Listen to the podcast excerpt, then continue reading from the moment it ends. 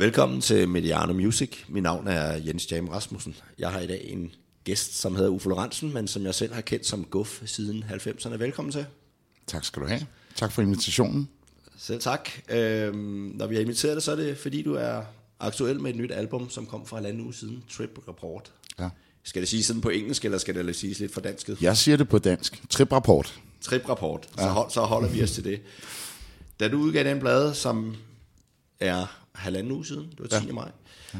så øh, så du skrev en, en, en meget fin og ærlig opdatering på din Facebook-side. Øhm, du skrev, at øhm, før du skulle ud og spille i tre københavnske pladebutikker, var det vist, ikke? Mm. med akustisk guitar, ja.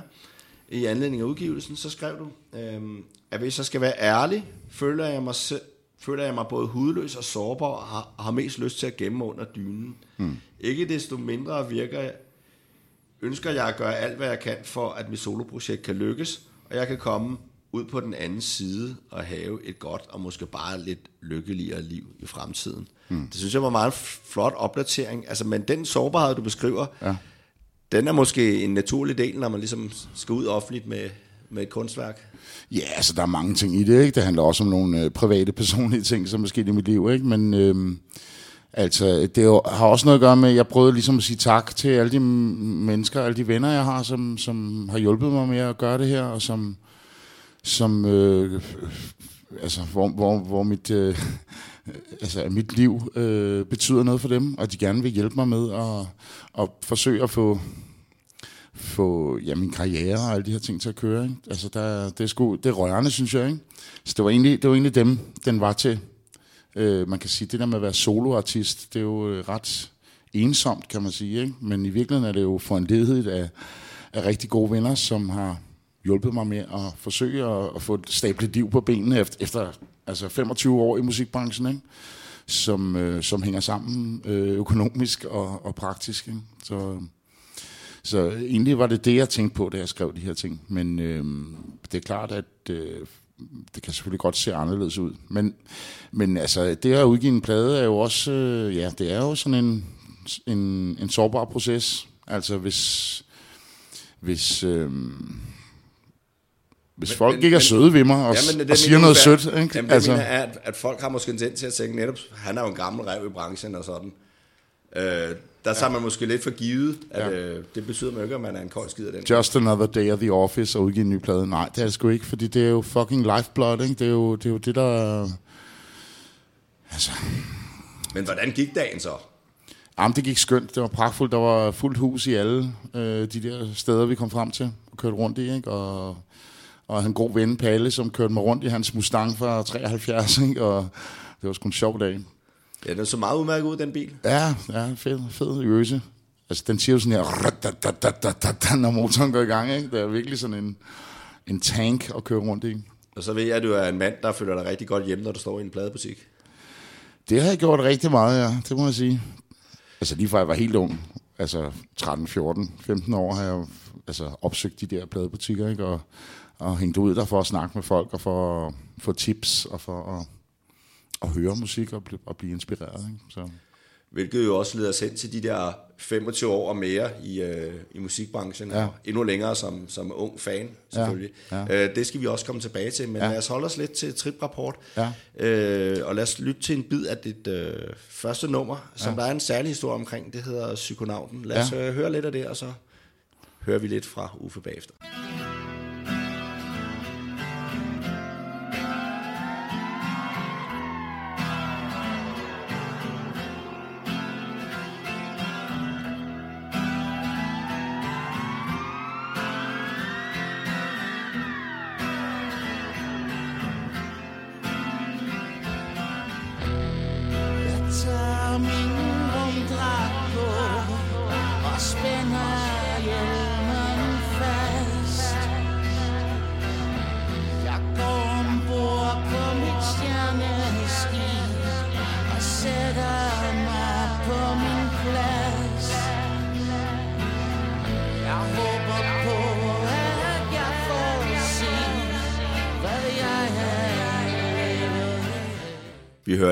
Det første nummer fra Ufo Lorentzens nye album, Trip Report. Det nummer hed Psykonauten. Og det var også det første nummer, du skrev. Og der er sådan en ret interessant historie omkring det.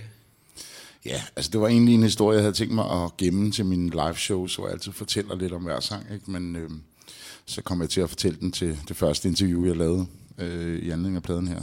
Så nu kan vi jo lige så godt fortsætte med at fortælle den.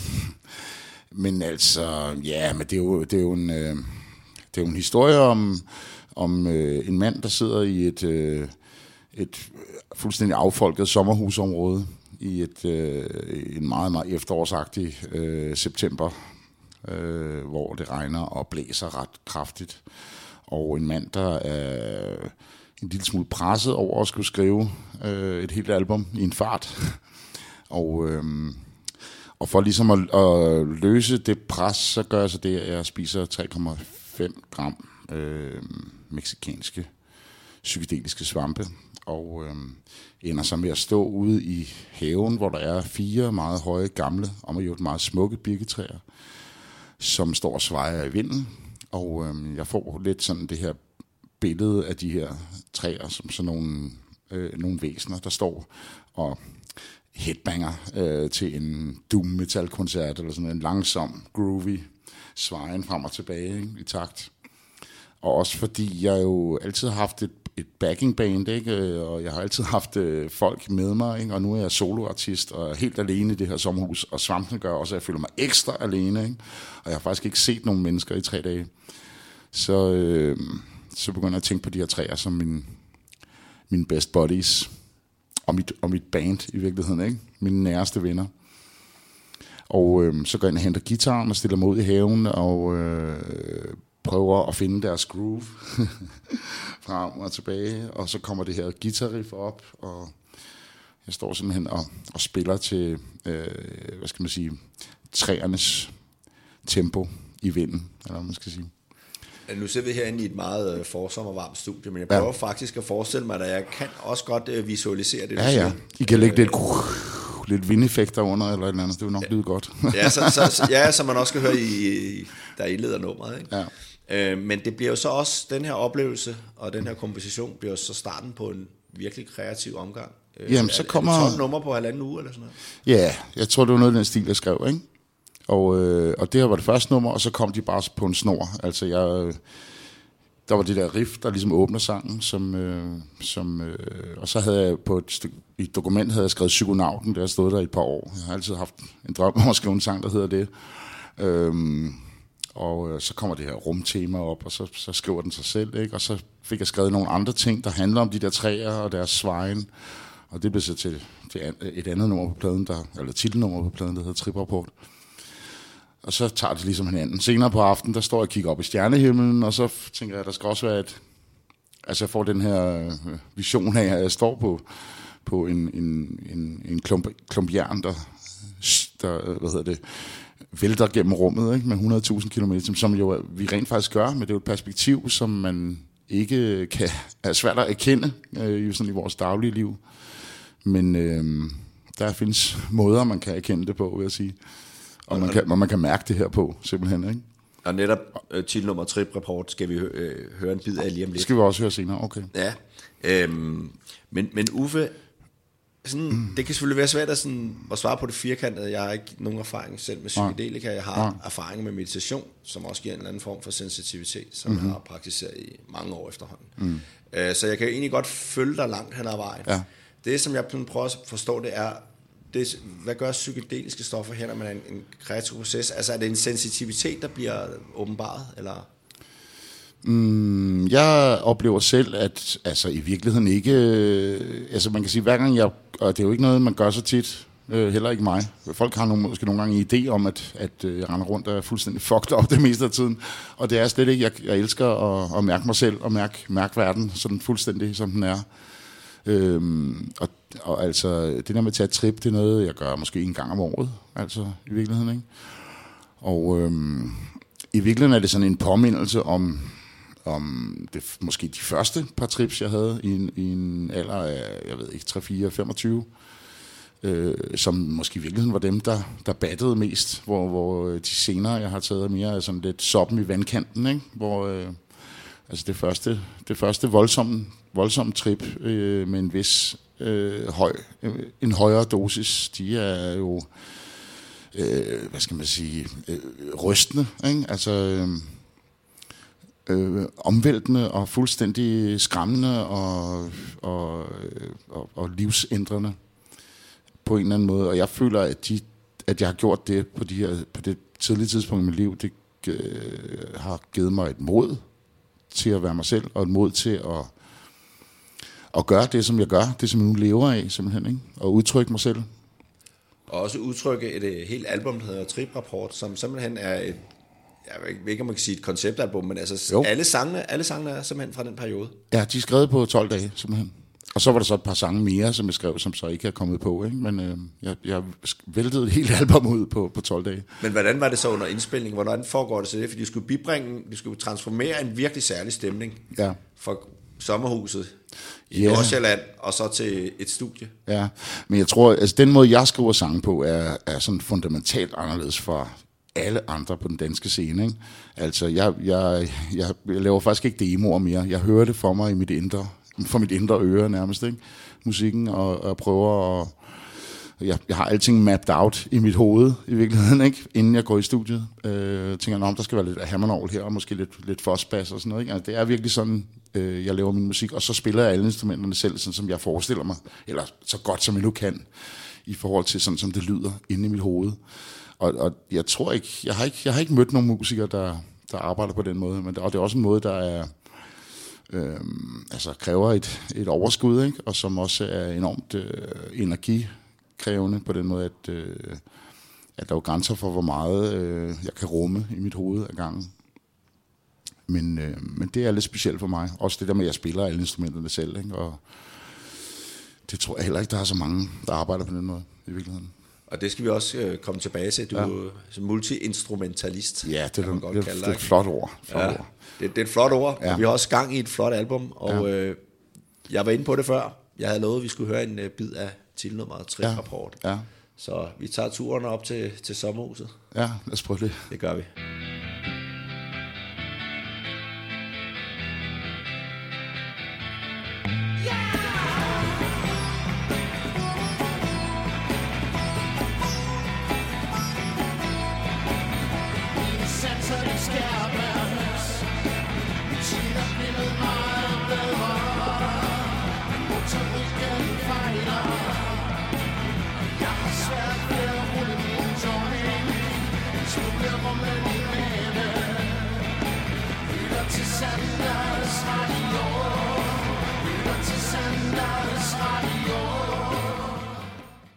Det hørte et fra Ufo Lorentzens album Trip Rapport, og den sang, den handlede også, det var sådan fortsættelsen af de, de gyngende træer der. Det var faktisk sang nummer, nummer... Nej, det var faktisk måske sang nummer tre, jeg skrev, tror jeg. Og det er faktisk også den tredje på albummet, så det er virkelig sådan øh, kronologisk rækkefølge, de er lagt på albummet nærmest. Øhm, jamen, det var, det var en sang, der startede som en tekst, øh, som jeg egentlig bare skrev ned sådan rimelig free flow, og er skrevet som en klassisk triprapport. Og nu er det måske ikke alle, der ved, hvad en triprapport er egentlig. Men altså, det er jo et, et, øh, et fænomen, der er opstået øh, altså, i virkeligheden tilbage i... Jeg tror første gang, jeg stod på det i den bog, der hedder Forbyd naturen og gro, af Sten, Sten Laris, som er fra midt-70'erne. Øhm, men det er virkelig blevet jo et almindeligt øh, kendt begreb efter internettets øh, opfindelse. Og lad mig lige indskyde, den bog kan jeg også godt huske. Ja, ja, ja. Og, øhm, altså, og i dag er det jo, øh, findes der steder på internettet, hvor øh, folk, der tager psykedeliske stoffer, øh, skriver triprapporter for at, ja, dels for, altså som, som en form for oplysning, man, man fortæller om dosis og, og mængder, og man taler om virkninger, og man fortæller om, hvad man oplever, og, og, og den her tekst er simpelthen skrevet som en, en triprapport, ikke? Altså, så skriver man for eksempel efter, efter 30 minutter, så får man lidt rumlende maven, ikke? og efter 45 minutter, så pludselig er man lidt, lidt skarpere syn, og alle de ting, som sker, øh, når man tager et svampetrip i virkeligheden. Ikke? Motorikken fejler en lille smule. Det kan være lidt svært at koncentrere sig om bitte små detaljer og sådan noget. Ikke? Så, så, så den er faktisk skrevet sådan øh, samme dag, sådan i starten af den i hvert fald. Og så har jeg så selvfølgelig broderet lidt videre på det. Ikke? Men, øh, Og hvilket også giver det oplagte titelnummer. Altså, det er en titel, der er lige til at huske med det samme, kan man Ja, sige. og det, er- og det, og det er også et, altså, du, du spurgte mig før, om det skulle udtales på dansk, ikke? men øh, det, er, det er et dansk ord. Det er øh, jeg ved ikke, om det, jeg tror faktisk, det står i en dansk ordbog. Jeg ved det faktisk ikke, men, øh, men jeg havde lidt med, min forrige plade, der hed Galmandsværk, og, øh, og det, det måtte jeg lige slå op, og det findes så på dansk som et ord simpelthen. Og det, det, det synes jeg, der er et eller andet over. På norsk og svensk øh, findes det også, men, men vist ikke som et ord. Altså man kan godt tale om en gal mands værk, men, men det der med at, at trække det sammen, så det bliver sådan nærmest et stavelsesord i virkeligheden. Galmersværk. altså, der, var, der er sådan lidt på dansk, vi har en tendens til at, at trække ordene sammen. Ikke? Øh, så, så alting lyder som om, man taber en kartoffel på et bord. Så det bliver en stavelse. Ikke? Spaghetti. Ja. ah, der er jo spaghetti med kødsovs, det dog Ja, ja. Ja. Men, men Uffe, øhm, du nævner Galmans værk, vi skal også komme tilbage til den. Ja. Ja. Jeg skal komme tilbage til mere af triprapport, men Ja. ja. øhm, jeg har faktisk også gang i lidt af en triprapport her, fordi jeg vil egentlig gerne prøve at opsummere din øh, karriere, både som, Ja. som musiker og som musikfan. Ja. Øhm, og så tænker jeg, hvor i alverden skal jeg starte? Så Ja. ja. tænker jeg, jeg tror, jeg egentlig bare starter med starten. Ja. Hvornår var det, du begyndte at spille musik? Var det i, i skolen, eller... Ja, altså, altså jeg, allerede fra en helt ung alder, altså var jeg øh, virkelig smittet af, af musikglæde, øh, sådan som, som jeg kan huske det i hvert fald. Øh, og øh, havde nogle oplevelser om ret tidligt, øh, 5, 6, 7, 8, 9 årsalderen, med musik, som, som gjorde, at jeg at, at det var det, var det der, der var, jeg, jeg synes var mest interessant ved at, at vokse op i, i den her verden. Og øh, jeg tror, som cirka 12-årig, der render jeg og spiller fodbold øh, ude i Albertslund, hvor jeg voksede op. Og øh, efter en træningsdag, der er der, jeg tror, vi det sidder i omklædningsrummet, der, jeg hører, opfatter, der er nogen på mit fodboldhold, der begynder at snakke om, at de spiller musik, og de kan låne et musiklokale øh, efter, efter skoletid hver fredag, eller hver anden fredag, eller hvad det var. Og, øh, og så kommer jeg sådan med altså, med dem hen i deres musiklokale på deres skole, og, og, og vi begynder at spille noget musik sammen. Altså, det var ret fedt. Det er typisk Albertslund, ikke, som er en meget progressiv øh, socialdemokratisk kommune, ikke, hvor man øh, i en fart skulle bygge en masse skoler og en masse daginstitutioner til alle de her tilflytter børnefamilier. Ikke? Jamen, jeg husker det godt. Jeg voksede op i Brøndby og kom også Ja, derude ja. indimellem. Ja. Ja, ja, så man kan sige, vi var en masse på, på nøjagtig samme alder, ikke, som er født der i... Altså, Albertslund blev bygget øh, i 1970, stort set hele byen, ikke? Bare blev bare banket op som Lego-klodser, ikke? Så, så vi, der var en, en, en, stor flok af, af mennesker på min alder. Den overgang der var rigtig stor i Slund. Og, og så skulle der være nogle tilbud ikke, til folk, når de, til de her, alle de her øh, unger, når de blev øh, kom i teenagealderen. Og øh, vi fik simpelthen lov til at låne det her musiklokale i to timer. Man skulle bare rydde op efter sig selv og lade være at ødelægge noget, og så gå ned og aflevere nøglen hos pedellen bagefter. Og, og det var jo fantastisk, og, og det var ligesom der, vi startede med at, at lave en eller anden form for punk, eller børnerock, eller, eller larm, eller hvad man skal kalde det. Ikke? Så det var meget autodidakt. Og, ja, ja, og fuldstændig autonomt. Ikke? Der var ikke nogen øh, musiklærer, der, der dikterede noget. Det, det må vi selv finde ud af, hvad vi skulle spille og sådan noget. Ikke? Men hoppede du allerede rundt der og prøvede forskellige instrumenter, eller havde du... Ja, lidt. Lige, lige, det gjorde du som Ja, det gjorde jeg faktisk. Ja, ja, fordi der var jo fri legeplads, kan man sige. Ikke? Jeg må ikke lige prøve bassen. Jo, jo, så spiller jeg trommer, ikke? Og sådan noget. Så, så det var meget øh, vigtigt for min, min, øh, min musikalske... Det var min musikalske start i virkeligheden. Det der at få lov at låne det der musiklokale i to timer. Og så læste jeg for nylig et interview på heartbeats.dk. Ja. at øh, du også blev i gang sat og inspireret af en klichékoncert på Roskilde Festival, hvor du sad på skuldrene af din storebror. Ja, men det er så senere, at min storebror har rettet mig. Det var simpelthen ikke ham, jeg sad på skuldrene af, fordi øh, han, som han sagde, han ville have knækket ryggen, hvis han skulle have haft mig på skulderen der. Men var hans ven Mikkel, som, øh, som er noget større fyr. Øhm, Så er der kunne huske tilbage for, til Roskilde, hvornår har det været? 2, 3, jeg tror, det var, 83? ja, 2 eller 83, tror jeg. Ja. Inde i rytmeteltet. I rytmeteltet, ja, præcis. Så, det var ikke mig, der havde dig på op Nej, på, men, det, var, øh, det men viser jeg, sig at være min storebrors... Ja, ja, det viser sig at være min storebrors ven, ikke? Og øh, jeg kan huske, at øh, den overlappede med Echo and the Bunnymen op på Orange, så vi kunne lige nå sådan den første halvdel af kliché, og så, så skulle vi så løbe op til Echo and the Bunnymen. Øh, fordi dem ville min bror gerne se, dem kendte jeg jo ikke. Jeg ville bare høre Bob, Bob, Bob og de jo, ikke? I den alder der. Jeg har jo været 11, 12, et eller andet. Og her taler vi om militskvinder. Ja, Det helt er klart. store Ja, ja. hit for dengang. Det var, det var ligesom den, der havde sat sig i mit hoved. Ikke? Men jeg kan huske, at jeg så på tromslæren, og sad der sådan ret høj. Mikkel er en ret høj øh, mand, så, så jeg sad ret højt hævet over alle andre, ikke?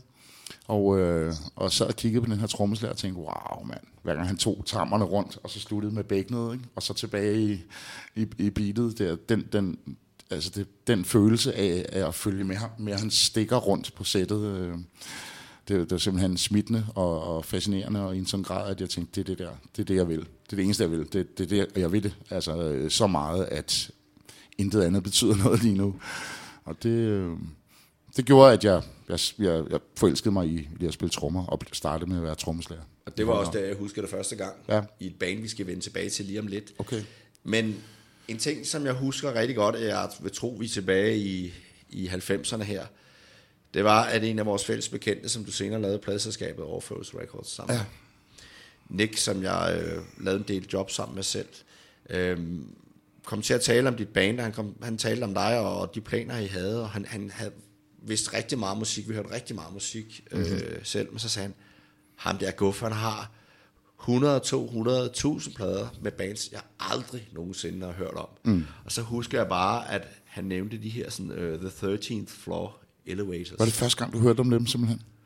Altså, jeg har, har jo altid læst de her sådan rock-leksikon Ja, fra ja. ende til anden. Ja. Men det var der, hvor jeg sådan tænkte, okay, det er jo bare øh, et eller andet gammelt psykedelisk band, som Ja, ja, man kan blive inspireret af. Så, som jo dengang var fuldstændig ukendt. Altså, øh, og jeg, jeg vil sige, jeg læste første gang om dem i, øh, i rock-leksikonet, det politikens Jens Neums øh, rock-leksikon, uden at, uden at kende musikken, men øh, nærmest faldt over det, sådan ret øh, hurtigt efter. Og der er vi i sådan noget øh, øh, ja, 86, 87 eller noget af den stil. Øhm, Og vi taler om et band, som album blev debuteret i 1966. Ja, I præcis. 1966, ja. ja.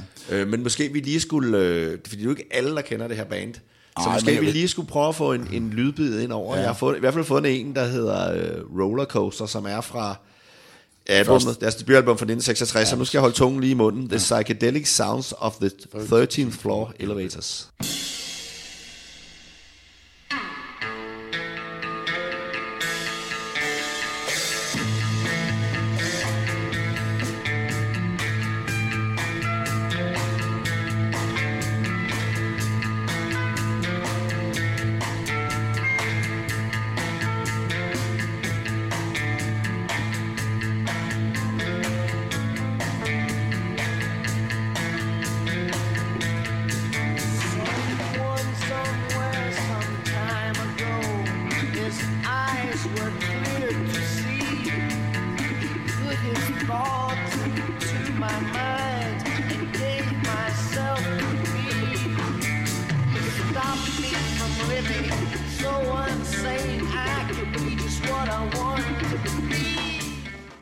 Tilbage i det gode år 1966, og vi hørte Texas bandet The 13th Floor Elevators, som var et band, som Guff blev rigtig begejstret for. Det var også, øh, og vel stadigvæk er det, jeg så det inde til forsangeren Rocky Eriksons koncert her for et par år siden i København. ja, jeg fik lige set ham en 3-4 gange der. Han var lige forbi København nogle gange.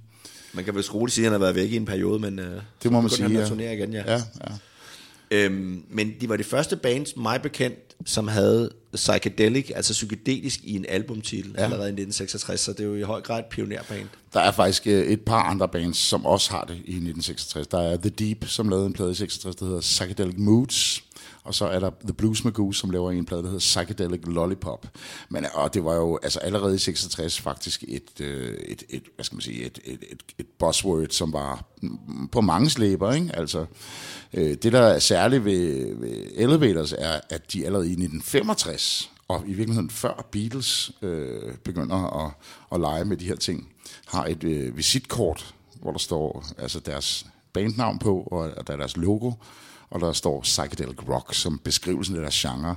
Så øh, det er det, der skaber ligesom øh, øh, den historie om, at de i virkeligheden er de første til at, at bruge det ord til at beskrive musik med. Men altså, det er så blevet anfægtet og diskuteret meget, fordi Grateful Dead, det er jo også en del af de der acid tests i San Francisco i, i 65, ikke? Og, der, det, ja. og Beatles øh, laver øh, Tomorrow Never Knows på, øh, på Revolver. Øhm, som, og hvornår er den fra? Og jeg den- også bruger den- noget sitar, ikke? Og, Jo, jo. Og, og bruger Timothy Learys Ja, præcis. øh, Ikke? Så, så man kan sige, det opstår flere steder i, i verden på samme tid, men, øh, men øh, Elevators måske er de første, der har, der har brugt ordet psychedelic til at beskrive deres musik. Men man kan selvfølgelig sige, at, at der kommer også en kode, altså de der gummibøjet øh, grafikfonde i bandnavne og Ja, albumtitlerne, ja. der er de der sådan fantastiske ja. lysshows, som ja. kører, og Ja.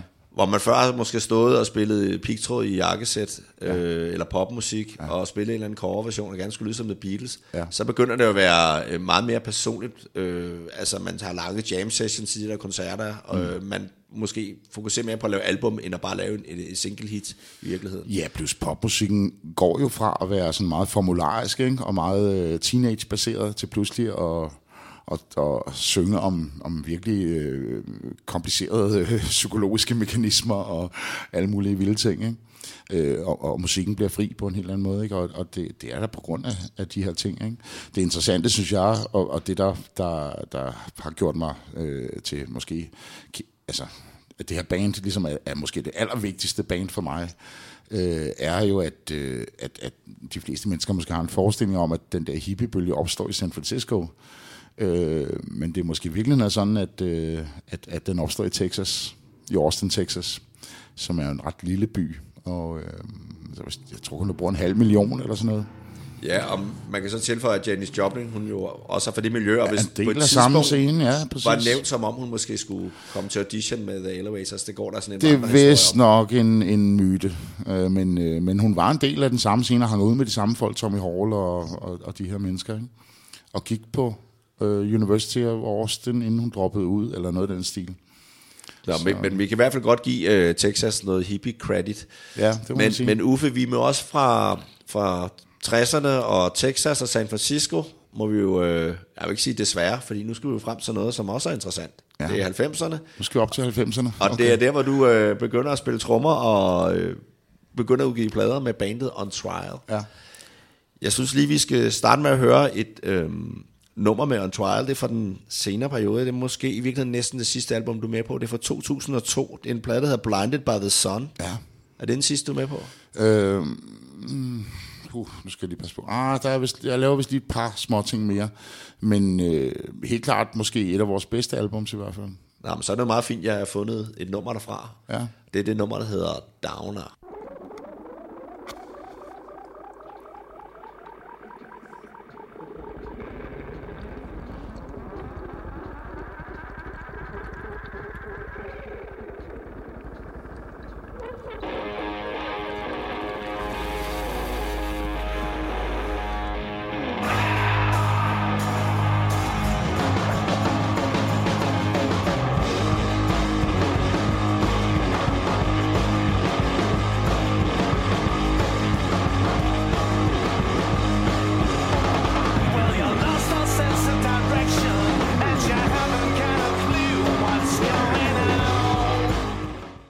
Hørte On Trial med øh, et godt solidt beat, banket på plads af Uffe Guff Lorentzen. Det er jo også en sang, jeg har skrevet faktisk, så det var meget passende. Ja, og der er jo begyndt jo at ske nogle ting, om, man kan sige, hvor du ikke bare var trommeslager, øh, hvis nogen tror det, fordi Ja. ja. øh, vi var jo inde på det der med de forskellige instrumenter. Ja. Øh, det var ikke så lang tid, øh, før du simpelthen hoppede op af trommestolen, greb gitaren og begyndte også at synge Ja. i bandet øh, Baby Woodrose. Men jeg vil lige høre sådan, øh, altså On Trial var jo et band, der udgav albums i 90'erne og startnullerne og var, Ja. ja. var aktiv der. Ja. Hvad, hvad, hvad, når du tænker tilbage, hvad, hvad gjorde On Trial for dig? Var det sådan et lidt sådan psykedelisk rock-pilotprojekt for dig? Jamen, jeg kan ikke lade være med at tænke på en trial som, øh, som, som sådan min, min, min uddannelsesperiode på en eller anden måde. Ikke? Altså, det var en periode, hvor jeg var i 20'erne, og hvor øh, vi alle sammen var i 20'erne, og, og vi var jo vokset op sammen og, og har været teenager sammen, ikke? Og, og blev pludselig øh, voksne, eller, eller prøvede at være voksne, ikke? Og, og, og samtidig havde det her band kørende, hvor vi mødtes i øvelokalet hver onsdag og søndag, tror jeg det var. Og... Øh, og hyggede os der, ikke? Så, så på den måde, og også en altså man kan sige, vi havde jo ikke nogen, vi, havde ikke, vi var ikke en ambitiøst bane på den måde, at vi, vi, vi tænkte, at det skulle være en karriere. Vi havde alle sammen, øh, folk gik, tog uddannelser og, og, og, og, og fik børn og sådan noget ved siden af, ikke? Så det var egentlig vores øh, frikvarter og vores, vores hyggeklub i mange år, ikke? hele vejen op igennem 90'erne faktisk. Øhm, men jeg tror, øh, og, og vi spillede jo mange, altså mange, mange forskellige stilarter, og vi jammede utrolig meget, og vi hyggede os meget, og vi røg også mange bonghoveder. Altså det her nummer starter jo faktisk med lyden af en bong, der bliver, der bliver fyret af. Ikke? Så det var ligesom, øh, altså på mange måder et, øh, et, et, sådan et, et ungdomsband, men også der, hvor jeg lærte alt om, hvordan man laver musik, hvordan man laver plader, hvordan man laver koncerter, og hvordan man laver covers, og hvordan man laver... Øh, hvordan man gør de her ting. Ikke? Og jeg tror, det der sker for mig, er, at jeg måske er lidt rodløs og lidt øh, desillusioneret i forhold til, øh, hvad skal man sige, øh, mine, mine perspektiver og, og mine muligheder i livet. Øh, og, og, øh, og, og det, gør så måske, at jeg, jeg begynder at tænke mere og mere på, at, at, øh, at vi burde gøre det altså, øh, mere ambitiøst og prøve at gå, øh, gå efter og prøve at skabe en, en karriere ud af det. Ikke? Jamen, fordi der sker jo enormt mange ting for dig i startnullerne. Ja, øh, ja. Der, der, der, det er præcis, og jeg, faktisk, jeg tror, jeg kan, jeg kan øh, ligesom ramme det og pinpointe det som 99 af året, hvor jeg hvor det, hvor det går op for mig, at det er simpelthen, jeg, jeg er nødt til at, at, at gå all in og, øhm, og stå ved mig selv og, og stå frem, ligesom, ikke? Altså, øh, jeg kan huske, at jeg køber et par øh, lilla, tror jeg de var, lilla slangeskinstøvler inde i lædersmeden i pisseranden, og går, går ned ad, ad gaden med de her lilla slangeskinstøvler, og, og de skinnede jo, de var fuldstændig funklende i solen, ikke? En sommerdag. Og, og lægger bare mærke til, at alle kigger på de her sko og tænker, yes, nu kører det. altså, det er det, det er det, der skal ske simpelthen, ikke? Men, men udover at, at købe sko, så begyndte du jo også at arbejde med, med Ja, ja. i, i, i en nyt bandsammenhæng. Ja. Simpelthen bandet Baby Woodrose, som i starten var dig selv. Ja. Ja. Ja, Lidt, lidt ligesom vi talte om med Ufo, Ja. Ufo Lorentzen og Trip Rapport, så Ja. var det dit eget projekt, i hvert fald til at starte med. Ja. Øh, og der er vi så i 2001, hvor du øh, debuterer med, med albumet, der hedder Blows Your Mind. Jamen, det er faktisk også det er den samme sommer, 99, hvor jeg sidder ude i et øvelokale på Birkedommervej, som jo er der ejer af Nick Hasselby der, øh, som du nævnte før, ikke?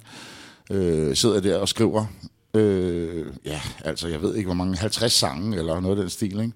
Og det er der, jeg skriver sangene til det første Spids album, som kommer i 2001. Jeg skriver sangene til det første Baby Woodrose album. Jeg skriver øh, mange af de sange, der er på det On Trial album, vi lige hørte nummer fra og jeg skriver øh, altså virkelig, virkelig mange ting. Der er sådan en lille sommer der, hvor jeg lever og lever på steg og, og, ja, og dåse tuborg og hash, og, og stort set ikke laver andet end at, end at lave små demoer af ting.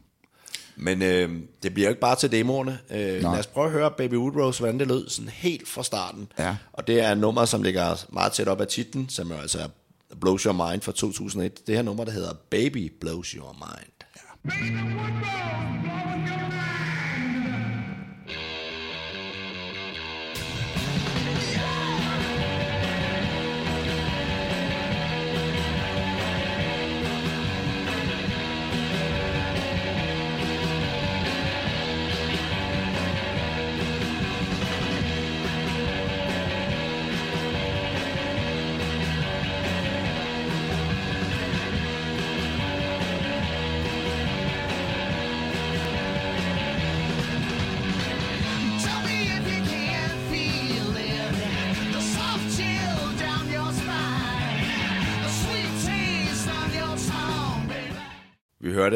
Baby Woodrose i, kan man roligt sige, babydagene. Ja. Hvordan var det at høre det igen, Guff? Jamen, det er jo en plade, jeg, jeg stadig tænker på som, som øh, sådan, øh, en, af mine, en af mine bedste. Øh, måske også især fordi det var der ligesom, øh, det gik op for mig, at, at, øh, at, jeg måske, at On Trial måske ikke var, var, var det band, der skulle øh, slå igennem på den måde, men øh, jeg var nødt til at gøre nogle andre ting, ikke? Og øh, jeg skrev utrolig mange sange, som sagt, den sommer der, og, og jeg tænkte bare, at, at øh, jeg var nødt til at, at, at lave mit eget, mit eget projekt, ikke? Øhm, Men så går det til gengæld også hurtigt, fordi du går ud af on trial. Øh, du har kørt det lidt sådan sideløbende. ja, det kørte lige sideløbende i nogle år efter det, ikke? Men, øh, men jeg tror, nej, men det der sker, det er, at øh, jeg laver jo pladen først her, Blows Your Mind, i løbet af 2000, tror jeg, hvor jeg spiller alle instrumenterne selv, og, og øh, har lavet en deal med et, et nystartet pladestudie, der hedder Black Tornado, hvor øh, jeg så kunne låne det i en uge, tror jeg det var. øh, for, for, var det tre eller fire Roskilde, Roskilde backstage armbånd, eller noget af den stil. Det var vel sådan en eller anden øh, meget snusket deal, vi har lavet der. Ikke? Men det var et helt nyåbnet studie, så han ville gerne have nogen til at komme ud og prøve det, for at finde ud af, hvad der, hvad der virkede derude, og hvad der ikke virkede. Ikke? Så, så det var sådan en mulighed, der, der åbnede sig der. Og så øh, lavede det album der, og da så albumet var færdigt, så, øh, eller faktisk sideløbende med det, der havde jeg så øh, mødt en kvinde, som jeg havde forelsket mig i, som øh, øh, også nærmest redde mit liv på en eller anden måde, fordi hun var, hun var bogholder. og øh, der er jo den her øh, joke, sådan et Johnny Madsen citat, der hedder, hvis man skal lave et band i vores dage, så skal man starte med en revisor, og så kan man altid udvide med bass og trommer senere. Hvilket Som jeg synes- Joy Baby Woodrose. Som jo simpelthen er, er, er totalt 100% sandt. Ikke? Altså, Øh, jeg tror, du kan tale... Undskyld, men jeg tror, du kan tale med rigtig mange musikere, Ja, også på det helt ja. store plan. Ja, og der, alle kunstnere, Der vil verificere det der citat. alle kreative mennesker, ikke? I virkeligheden, fordi vi er jo øh, ofte meget, meget dårlige til sådan nogle, øh, hvad skal man sige, øh, pengeting, og, og, øh, og det er jo øh, og det er en farlig fælde at gå i, ikke? Men Fordi, du, men du fik bogholderen på plads, og så Den fandt du på også plads. et, et helt band, der indspillede den. Simpelthen efter, og, ja, ja, og, og, og, men faktisk var det første, der skete, var den her øh, kvinde, som jeg har så forelsket med, Kate, som, som også øh, sagde, ved du hvad, hvis der ikke er nogen, vi prøvede faktisk at få pladen udgivet forskellige steder, men hun sagde, ved du, hvad, hvis der ikke er nogen, der vil udgive den, så udgiver vi den selv, og så lånte hun mig pengene til at trykke 1000 CD'er, tror det var, og, øh, og så fik det så fart, ikke? så begyndte det at gå stærkt, og alle øh, tilbagemeldinger, jeg fik fra, fra udlandet, Italien og Tyskland, og alle hold kæft, hvor et godt album, ikke? Og øh, fik lavet et ret fedt cover også af en helt nystartet øh, italiensk kunstnergruppe, der hedder Maleus, som på det tidspunkt havde en hjemmeside, hvor der lå, jeg tror, 10 tegninger, de har lavet, hvor jeg bare forelskede mig af deres stil, og tænkte, øh, så skrev vi til dem og spurgte, hvad, hvad, hvad, hvad, hvad ville det koste, hvis vi skulle lave et CD-cover, og så sagde de 200 euro, det vil sige 1.500 kroner, øh, og så, det, så kørte det hele, ikke? Og så efter jeg så havde lavet pladen, så gik jeg så i gang med at prøve at samle et band der, og, øh, og prøvede en del forskellige mus- musikere af øh, i løbet af, af, af nogle måneder der. Men endte så at sætte på min gamle ven Moody, som jeg også har spillet med on trial. Øh, han gik så fra guitar til bas, og så øh, en, en lidt yngre øh, nordjysk herre, der hedder Anders Grøn, som... Øh, som jeg var stødt på ude i byen, som øh, jeg så spille med et eller andet band øh, inde i studenterhuset, og tænkte, fed drummer, ham skal jeg prøve. Og så gik alting ligesom i hak, og så havde vi et band, og så øh, spillede vi til release øh, aften for det første albums udgivelse. Der spillede vi vores første koncert simpelthen for et totalt pakket Stinker 30, fordi øh, rygtet var ligesom gået om, om, om det her, der skulle til at ske, ikke? og det her nye band. Og det er jo et godt sted at spille sådan et show, fordi man er lige i øjnehøjde. Ja, præcis. Med folk. Ja, og det var faktisk, altså i, i de første år der, var det jo sådan to gange om året, vi spillede på Stinger 30. Det var virkelig, øh, det var virkelig der, vi i virkeligheden ja, vi fik vores ilddåb, ikke? Og, og blev et band øh, i virkeligheden, ikke? Men det er jo helt vildt at tænke på, at i 2004, så lukker I Roskilde Festivals orange scene. Ja, vi åbner i 2003, ikke? Ja. Og, og vi når endda at få lavet et album 2, hvor vi så indspiller som et band, den der hedder Money for Soul, som, og vi når at få to, øh, hvad hedder det, ugens uundgåelige på P3, og altså, der, det var helt vildt så hurtigt det gik, ikke? Og så kunne I jo ligesom gå på vandet. Jeg mener, øh, Så kørte det her. så ringer man også til Peter Belli og spørger, om man har lyst til at Ja. være med i et par numre. Ja, så det, var var, det samme, også... man gjorde? Jamen, altså, vi, jeg tror, vi var på tur, i, altså i anledning af ja, 2003, ikke? hvor vi så, det var Norges tur, hvor vi sad og hørte det her Peter Belli-nummer igen og igen og igen. Du skal have det, du kan lide, mand. Du skal have det, du kan lide, ja. Ikke? Og bare tænkte, hold kæft, hvor det godt. Vi er nødt til at skrive til ham. Og så skrev vi simpelthen til ham, og øh, så røg det hen i en bunke, og blev ignoreret i nogle måneder. Og så tror jeg nok, det var hans... Øh, ja, jeg kan ikke lige huske hvem, men en af hans sønner, der, der fandt den henne i bunken og havde hørt om bandet, eller kunne kæde det sammen med noget andet, og tænkte, det skal du gøre det her, far. Det, den er hjemme. Det, det skal du høre. Det er et fedt band, det her. Dem skal du fandme lave det her med. Og så, øh, så mødte vi op hjemme hos ham, og så, øh, en, øh, så pludselig så hørte DR om det, eller P3 hørte om det, og så, øh, ja, så fik vi lov til at indspille pladen der, og så, så kørte det også. Ikke? Så det gik virkelig stærkt med, med at få... Altså, vi havde, da vi dannede Baby Woodward, tænkte vi jo, at vi sådan skulle arbejde videre på ligesom, øh, den, det internationale, ikke? og turnere i Tyskland og, og Spanien og Italien og Frankrig og sådan noget, ikke? ligesom vi har gjort i On Trial meget. Men øh, lige pludselig havde vi jo et, et dansk gennembrud, som vi ellers ikke troede kunne lade sig gøre for sådan noget musik, som, som, som jo interesserer os. Ikke? Men det kunne det, og, Det kunne det åbenbart, ja. og øh, efterhånden så var Peter Belli også øh, generøs, fordi han havde jo 50 års jubilæum i, Ja, var det 2009. ja. Og øh, jeg var inde og se en, øh, sådan en lille live-video fra den koncert Ja. af nummeret, Nok af dig, som er en gammel Monkeys-nummer med dansk tekst. Ja. Og der står der en, en langhåret herre i en Black Flag t-shirt. Oh, ja, ja. For dem, der ikke ved det, så er Black Flag et fantastisk øh, gammel hardcore punkband fra Kalifornien med en vis Henry Rollins som sanger. Ja. Øhm, og der står der, jeg spiller guitar, og der står Peter Belli, og det band, han kalder De Nye Rivaler. Ja. Øh, det er en meget fin klip, og jeg kan anbefale alle at øh, gå ind og tjekke det ud, men øh, her kan vi så kun nøjes med at høre det, og det er som også fint nok. Lad os høre Peter Belli og De Nye Rivaler med Guff på guitar. Nok er dig.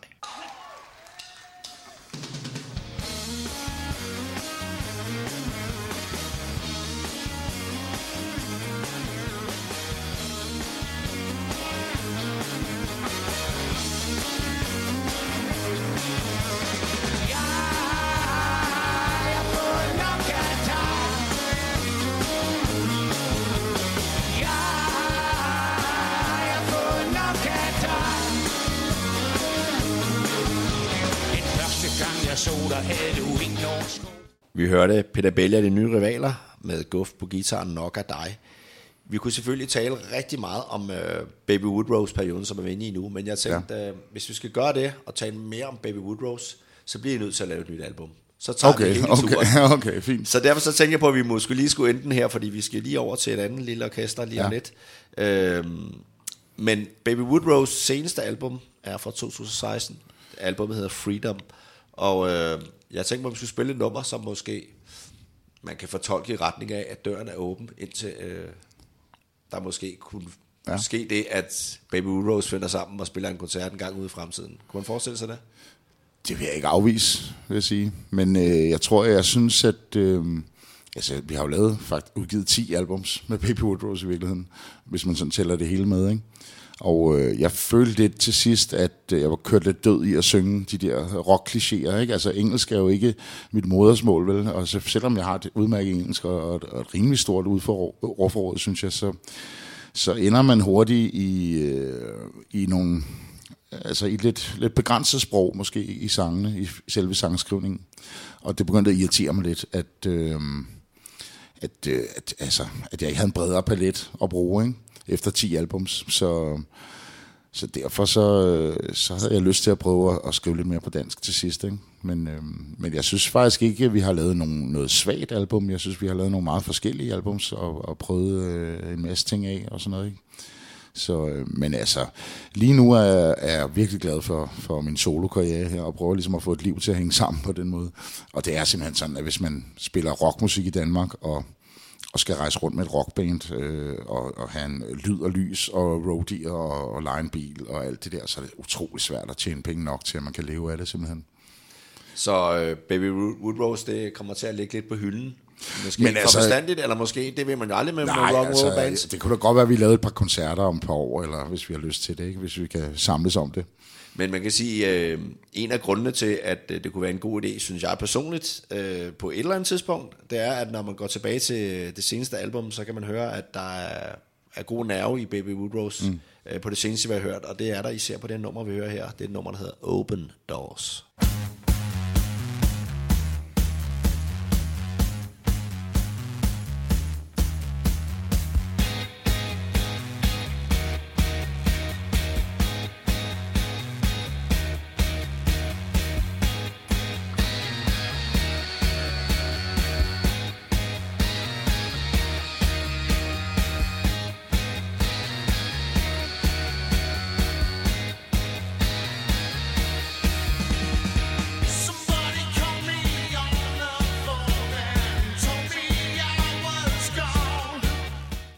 lukkede vores lille Baby Woodrose-afdeling her med øh, nummeret Open Doors fra 2016. Et nummer, hvor jeg egentlig synes, at jeg kunne høre et lille smule af et beat, der kunne have været The Clash.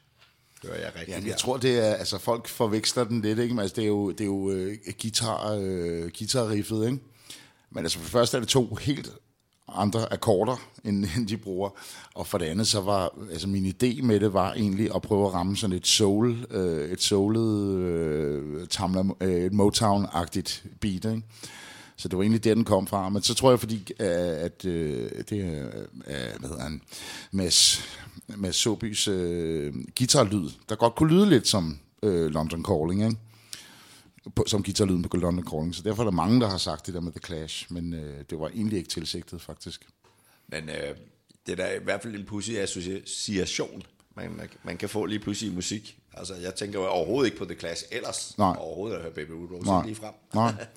Nej, men altså, det er jo, det er jo sjovt det der med, med referencer, ikke? fordi alle mennesker, de, øh, de, de, de hører jo, altså når de hører et givet stykke musik, så vil, de jo, øh, vil det minde dem om, hvad, hvil, hvilken musik de nu end har hørt før. Ikke? Altså folk vil altid lede efter et eller andet musik, de kender øh, i forvejen, når de skal sætte noget, noget, når de skal beskrive noget ny musik, ikke? Hvis du har lagt- mærke til det. Altså, alle gør det. Anmeldere, øh, pladesamlere, øh, musikfans, øh, musikere selv. Ikke?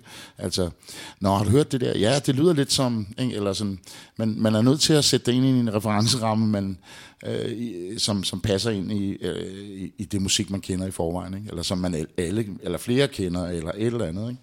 Og, øh, og det, det er noget, der sker ret øh, instinktivt i virkeligheden. Ikke? Og øh, altså, øh, jeg har nogle gange, det giver nogle gange nogle sjove resultater, hvor, hvor man taler med nogle mennesker, som siger, øh, jeg synes det der nummer, det lyder lidt som, øh, hvad fanden var det, der var en, der snakker om et Joy Division nummer. øh, der var et nummer, jeg havde lavet, som, som lød som et Joy Division nummer, ikke? Og, og det gør det bare overhovedet ikke. Men, men der er lige et eller andet i melodien, ikke? Som, som så har mindet ham om det, og derfor så giver det mening for ham ligesom at sætte det ind i sådan en ramme, ikke? Jeg vil sige, vi, Altså- kommer, vi kommer vidt omkring lige nu. Ja, ja, præcis. Men, altså, men, det, men det er meget sjovt. Det, det, det er bare noget, jeg har bemærket, at, at, øhm, at folk sætter øh, alt musik, de hører, ind i, nogle kasser, som, som, som jo er deres, egne, øh, referen, deres egen referenceramme. ikke? Men så er der jo også, opstår der også ting i musikken, som sker så meget spontant og, og lige pludselig. Jeg husker tilbage øh, i omkring starten af nullerne, at jeg var til koncert, var det Charlottenborg eller kunststuderende, hvor der var et band, der hed Spids Nøgenhat, der udgav et album, der hed Var du der? Var du nede i den kælder der? Yep. Ja, okay. Oh, det var vildt. Ja. Det vidste jeg faktisk ikke. Altså, det mindes jeg ikke. Der var ikke... Jeg, jeg husker... Jamen, jeg tror... Altså, det var jo Spids Nøgenhat, men altså, det var jo... Var det, jeg tror ikke, det var vores første koncert, vil jeg sige. For vi spillede et par gange allerede tilbage i 98, 99, tror jeg. Nogle ganske få koncerter. Men jeg tror, det var der omkring, hvor I også havde pladen.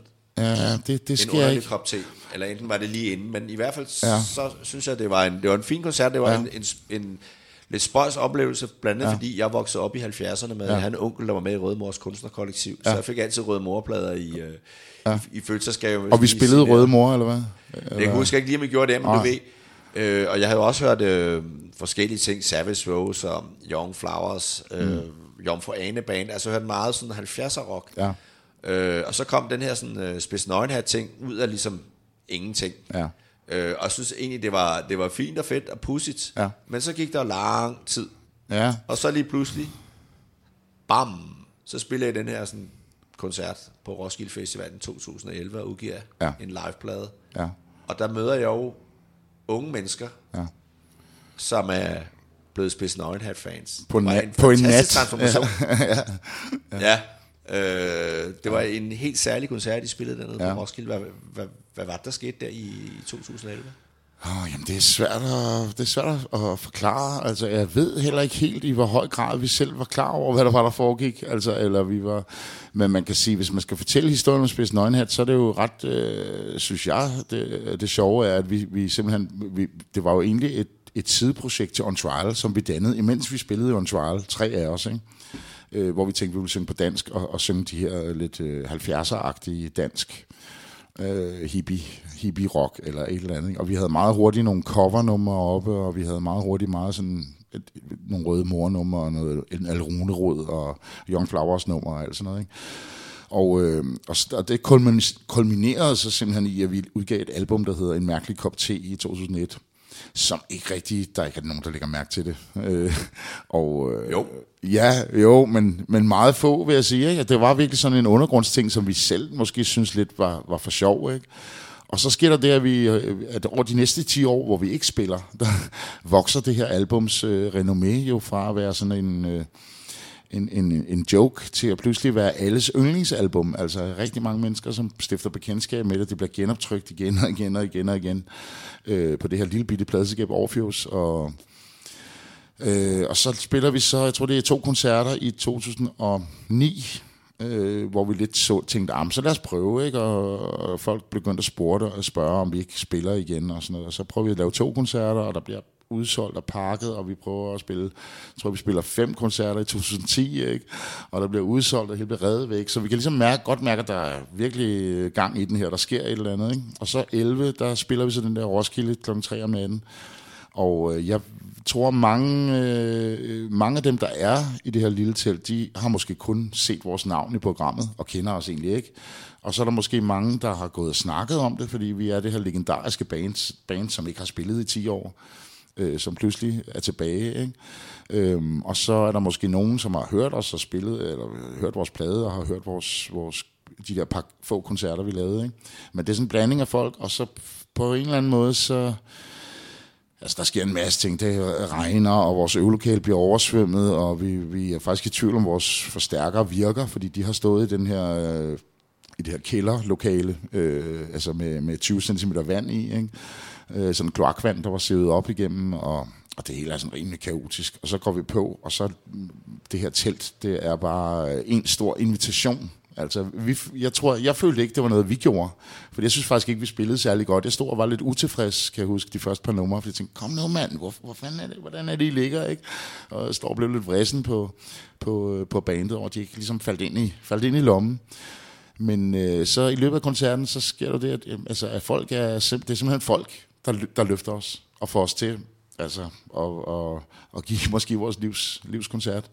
Det, det, kan man sige, det er jo sådan meget magisk, må være en meget magisk ting. Fuldstændig at uforklarligt, opleve. og jeg tror simpelthen, for, altså folks øh, forventninger og folks eufori, der klokken tre om natten, og folks øh, ros og, øh, og vores, øh, altså kulminationen på, på, på en masse ting, det lige pludselig bare for, bliver til en stor orgasme, og det ender med, at folk de øh, står og synger øh, et af vores numre, altså indtil den, den, til formiddagen efter, ikke? Øh, øh, er vi de Ja, sidste, er, de sidste her på er vi jorden, de ja. sidste her på jorden, ikke? Som det bliver bare kørt som sådan en mantra hele natten, ikke? Og, og en meget speciel ritu, rituel dans. Og senere har jeg så hørt om, at altså, det er ikke noget, der bare kun er foregået et sted. Det er blevet filmet af flere forskellige, men, men det er både er kørt ud på campingpladsen, og inde på pladsen, og inde i teltet, og, og, og blevet til, måske, altså det er sådan en rigtig defining Roskilde moment, var der flere, der sagde, ikke? Det der med, at lige pludselig er der 20 forskellige fester rundt omkring på, på pladsen, som alle sammen egentlig handler om, om den samme linje og det samme ritual er vi de sidste her på jorden. Og, og det, det, det, jeg ved ikke, hvad der skete. Det var en form for magi, tror jeg, man kan kalde det. Ja, der var også, øh, midt i alt det her klokken 3 om natten, var der en eller anden skarp person, som øh, optog koncerten med noget øh, nogenlunde probert udstyr. Så det gør, at vi faktisk kan spille Ja, det var- et det stykke var- fra, fra koncerten her Ja, jeg tror, ja, var det ikke, var det, det var DR, det var P6, tror jeg. Eller var det, ja, det jeg tror faktisk, det var P6, der optog den. Men det gjorde i hvert fald ikke det, at I kunne udsende livepladen. De sidste ja. her på jorden, live fra Roskilde i 2011. Det lyder jo flot. Ja. Lad os lige prøve at få gang i den her stemning fra. Ja. den her magiske sommernat. Ja. Spids nøgenhat ud på landet, live fra Roskilde 2011. Tusind tak skal I have.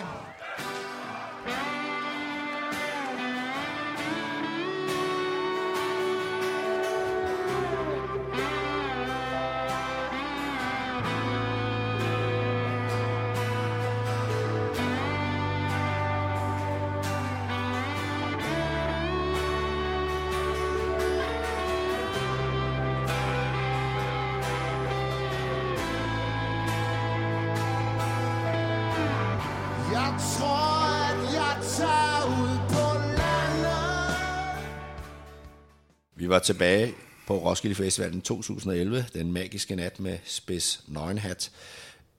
Vi kunne måske også lige nævne, at øh, nogle af de her klip med folk, som synger det her mm-hmm. refræng om og om igen hele natten og næste ja. Ja. formiddag, det findes jo på øh, den film, der blev lavet om, der hedder Born to Lose, en film om Lorenzo Woodrose. Ja, der ligger også en del på YouTube, eller gjorde i hvert fald på et tidspunkt, jeg ved ikke, om det stadig ligger der. Men altså en masse forskellige folk, der simpelthen har, har filmet noget med deres, med deres telefoner. Ikke? Og den film er netop kommet på DVD, kan jeg måske Den kommer på. DVD på torsdag, ja. Er der så også en masse tosserier og fraklip ved siden af? Ja, det er der. Der er sikkert en times ekstra materiale med alt muligt, alt muligt gejl. Spændende, spændende. Ja. Var du glad for filmen? Øhm, altså, jeg vil sige, at jeg, jeg har det lidt blandet med den film, øhm, men der er ingen tvivl om, at den har også har, har hjulpet mig til at, at komme bredere ud til et bredere publikum. Ikke? Men, øh, og det er jo en film, som er lavet af en ven i virkeligheden, som måske en af mine tætteste venner, som har altså, fulgt mig med kamera i fem år. Og, øh, og øh, så kan man sige, så sker der jo en masse ting i, den, i de fem år, hvor han filmer, ikke? Og, og, og går fra at være en historie, han gerne vil fortælle, til lige pludselig, at, øh, at, at Space Nøgenhat får det her store folkelige gennembrud, og vi får priser og alt det her. Ikke? Så pludselig ændrer øh, øh, historien jo, eller virkeligheden ændrer filmen. Og, øh, og det, det gør den måske interessant, kan man sige. Ikke? At han bare tilfældigvis faktisk var til stede, mens alle de her ting skete. Ikke? Ja, det er meget autentisk, men det er jo, man kan sige, at udover, altså det er jo meget sådan paradoxalt, fordi din gamle partner, Ralf, Ja. er jo syg under den periode, Ja, præcis. og øh, dør. Og dør ret hurtigt, ja. ja. Ja. Øh, og hvis man har været i det københavnske rockmiljø tilbage i tiden, ja. og har mødt Ralf, så må man vide, at det er en fantastisk person, han var. Øh, og simpelthen et rigtig glad musikmenneske. Det synes ja. jeg også godt, man fornemmer i, i ja. filmen. Altså, den Ralfs person skinner voldsomt igennem her. Det synes jeg, Ja, ja. Det, synes jeg personligt jo er, er også et højdepunkt i den her Ja. film. Ja. Men det er jo, altså, det er jo en ordentlig kontrast. Ja, Den film, den fremviser der, synes jeg også.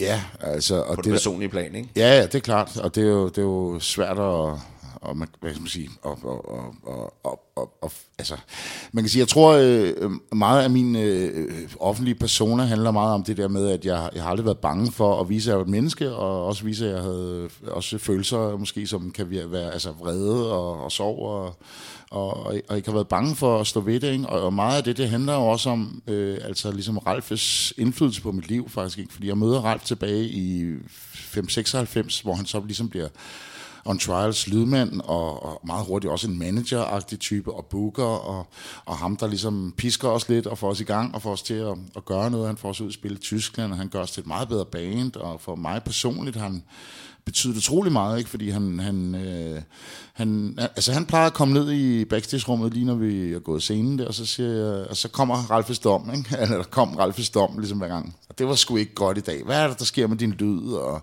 og sådan noget, ikke? Og, og alle de ting, som han altså har sagt til mig gennem tiden, de øh, har, har øh, altså de, de ringer stadig i mit hoved, ikke? Og, og noget af det, det er sådan noget, prøv at høre, det med at, at stille sig frem på en scene, det, det er på, på flere niveauer. Altså, det handler om, også om at stå ved, hvem man er, og turde vise det, og turde øh, at være, være, hvad skal man sige, frygtløs for, for folks... Øh,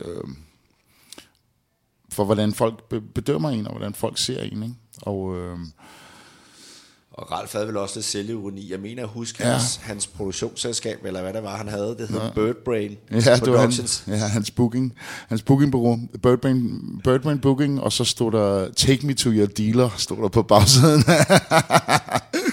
ja, jamen, han var altså en meget elskelig, et elskeligt menneske, som alle jo, øh, jeg tror aldrig, ja, der er aldrig, der er ikke nogen, der, der nogensinde har sagt, ah, ham Ralf, han skulle også en idiot. Det, det, er det tror jeg ikke på, at nogensinde er sket. Altså alle elskede ham, ikke? Alle, der, der kendte ham i, i musikbranchen, ikke? Og, og hans, hans drive var jo også, øh, hvad skal man sige, øh, øh, han, han havde alt, der var mainstream. Ikke? Han, jeg tror lidt, han så det sådan, som en kamp, ikke? Også, som, som jeg måske også har, har, har, har grevet fat i. Ikke? Det er sådan en stedig kamp for, for at overbevise om, at man, man, man er noget, at der er plads til en ikke? på scenen, og at, og at man, man bekæmper nærmest mainstream på en eller anden guerilla-agtig måde, tror jeg. Ikke? Han, Hvilket jo leder os over til den her spids nøgenhat.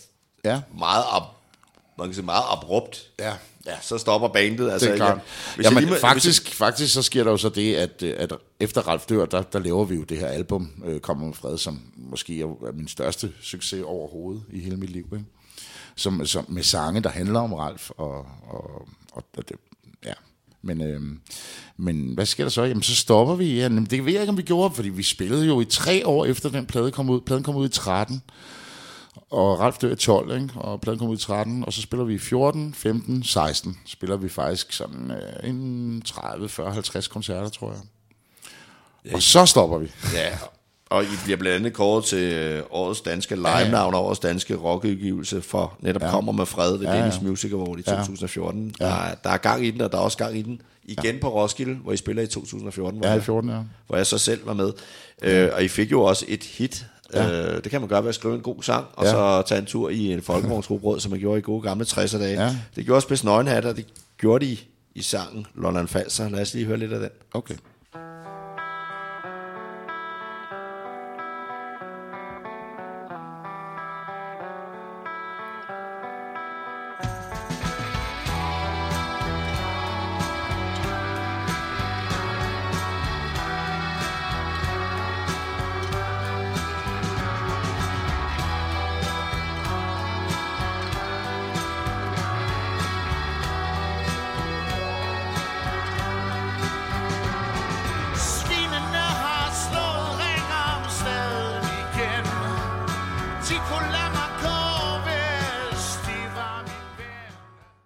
Mig en tur på Lolland Falser sammen med Spids Nøgenhats. En fin sang, men det er bare ikke Uffe, der har skrevet den. Nej, faktisk den her, og både Lolland Falster og også det nummer, vi spillede før ude på landet, er jo skrevet af gitarristen i Spids Nøgenhat, øh, Morten Aron Larsen, som også jo, har tegnet coverne, og, og også var med i On Trial, og, og har kendt det i mange år.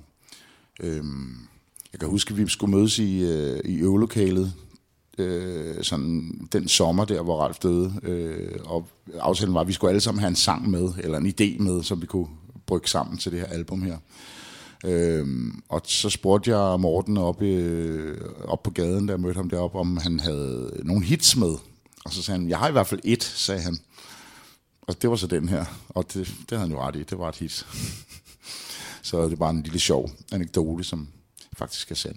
Men kunne man forestille sig, at jeg fyre og jeg to fyre og resten af bandet måske kunne finde på at spille sammen igen i fremtiden? Det vil jeg bestemt heller ikke afvise. Jeg er i hvert fald frisk på at gøre det, vil jeg sige. Men jeg tror, man kan sige, altså vi har jo kendt hinanden et helt liv, ikke? og vi har spillet musik on-off alle sammen i, igennem 30 år, ikke? Altså, øh, og, og øh, faktisk mere eller mindre, ikke? og det er jo, det er jo, og vi er jo også, altså vi er jo, vi er jo mennesker, som vi, man vokser jo fra hinanden, og, og vi er blevet meget forskellige også, ikke? og vi lever meget forskellige liv, og vi ser meget forskelligt på musik, og på alle de ting, man, der nu hører med til at være en del af et band. Ikke? Øhm, men jeg vil sige, altså hvis, øh, hvis det sker på et tidspunkt, så vil jeg da ikke, øh, jeg vil da ikke afvise det, eller, eller sige nej, eller, eller på nogen måde. Og øh, det er da meget muligt. Men altså lige nu for mig i mit liv, øh, der, der øh, tror jeg, at min kamp er at forsøge at overleve, og forsøge at opbygge øh, mit eget, øh, hvad hedder det, borgerlige navn som, som, som en figur på, på den danske scene i en sådan grad, at jeg simpelthen kan have et liv, altså, og, øh, en- og en fast indtægt, og kan få, få tingene til at hænge sammen. Ikke? Øh, man skal tænke på, at, at når man øh, altså, forsøger at leve som musiker i Danmark, så er det altså det er en hård kamp. Det er altså 25 år, øh, sådan lige på kanten af, af selvmord på en eller anden måde, ikke? Altså, eller eksistensminimum, eller hvad man skal sige. Ikke? Og det er jo sådan, jeg har levet mit liv, og øh, det er måske lidt svært, når man snart fylder 50, at blive ved med at leve sådan. Ikke? Så, så jeg tror, jeg er i en proces nu, hvor jeg prøver at blive voksen, og jeg prøver også at være disciplineret i forhold til min, min sangskrivning, og forsøger at, at, at planlægge det hele, og organisere det hele på en helt anden måde, ikke, end, end jeg har gjort tidligere. Og det at være soloartist, at rejse rundt alene med en guitar, gør alting øh, meget, meget nemmere for mig øh, i mit liv, simpelthen. Men hvad der angår det disciplineret, så øh, for nogle år siden, så så jeg jo på din Facebook-opdatering nogle billeder fra en balkon med en fin udsigt nede fra oh, ja. La Gomera, nede. Ja. på de kanariske øer. Ja. Jeg har været rejst en del dernede, men lige den ø har jeg desværre ikke været på. Og jeg sad der og tænkte, det ser da meget godt ud. Ja. Og hvad laver han dernede? Nå, han har vel også lov at holde fri og, ja. og nyde udsigten. Ja. Så viser det sig, at du simpelthen sad og skrev nogle sange til en soloplade. Ja. Det var det, der kom ud af det ophold. Så Det var lidt, faktisk- lidt, lidt, lidt disciplineret har du vel været nede Ja, ja, og, ej, det var, jeg, vil sige, jeg var der i to måneder, ikke? Og, og, Og skrev løb- to sange, eller? Nej, det lykkedes mig at få skrevet en, en, en 15-20 stykker, ikke? Men, Det er også en slat. Ja, det er også en slat. Men, men altså, man skal også tænke på, at det er jo sådan, at, at øh, med de der sange, der, man skal skrive 20 for at have øh, 10 gode, på en eller anden måde. Det er lidt sådan, jeg ser det. Så øhm, Men det havde du så, fordi du ikke så lang tid efter, så ser Ja. ja. du din soloplade. Ganemandsværk i gang. Ja, yeah. og man kan sige, øh, på det tidspunkt, der har jeg det sådan, jeg føler mig igen sådan lidt lost og lidt fortabt, ikke? Og øh, så har jeg sådan en, en, en god ven i, i doktoren, som jeg kalder ham, som, øh, som simpelthen lægger en plan for, hvordan jeg skal øh, redde mit liv. Og øh, det involverer simpelthen at skrive nogle sange på dansk, og udgive en plade i mit eget navn, og, øh, og så tage rundt som soloartist på den her måde, ikke? Og... Øh, og, og, og der var det der Gomera break virkelig nødvendigt for mig. Altså det var både en ferie, men det var også øh, det handlede også om at prøve at, at tænke over, hvordan jeg kunne hvad jeg skulle hvad, altså, skrive nogle sange og, og, og finde noget at synge om, ikke? Men, og finde men, et sprog. Finde et sprog, simpelthen et kunstnerisk sprog på dansk. Men er det ikke også sådan, nogle gange, når man er langt væk hjemmefra, så kan man begynde faktisk at kigge på nogle ting og, og anskue nogle ting, fordi altså, et par af de kendte numre fra Galmandsværk, hvis man kan sige det sådan, Ja. det er jo øh, det nummer, der hedder Flippertøs, som jo handler om, Ja. hvor vi både hører om Amager Strand og Nørrebro og Ja, ja. Lygtens Kro Ja. øh, her i byen og øh, i København, og så er der jo så nummer af dansker, som er måske en af de mere spidse Ja. samfundskritiske øh, øh, tekster, Ja. øh, eller sange, som du har lavet. Ja. Øh, og det tænker jeg, at det, de, de er simpelthen blevet avlet nede på La Gomera. Ja, altså man kan sige, det er, min, min oprindelige idé var, at jeg ville lave et album med protestsange, simpelthen. Fordi jeg, jeg synes, der manglede nogen, der, der stak lidt til folkesjælen, eller hvad man skal sige. Ikke? Og, øh, og det kan vi jo godt lide i Danmark. Vi har altid øh, øh, virkelig værdsat øh, Siv Jørgensen, Kim Larsen, øh, den type der, som ligesom øh, forsøger at, at komme med nogle stikpiller, ikke? Og, og, og, og måske sætter spørgsmålstegn ved, ved, ved vores allesammens øh, livssyn og så videre. Ikke? Så, så det var min idé var at skrive et album med protestsange, og det var også derfor, jeg lavede en, en coverversion af det der gamle Benny Holst nummer også. Ikke?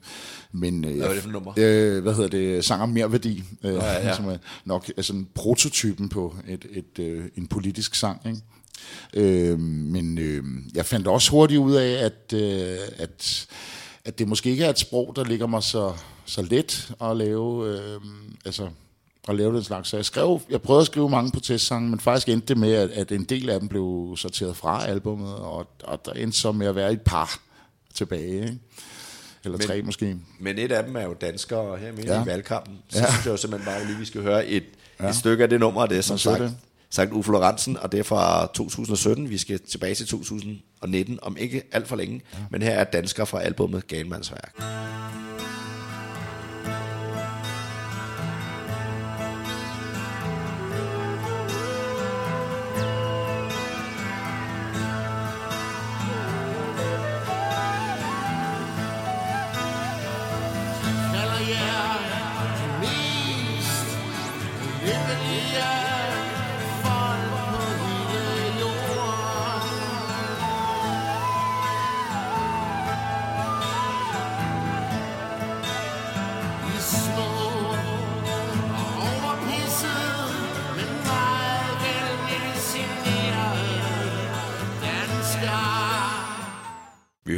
hørte Uffe Lorentzen med Dansker fra Galmandsværk fra 2017.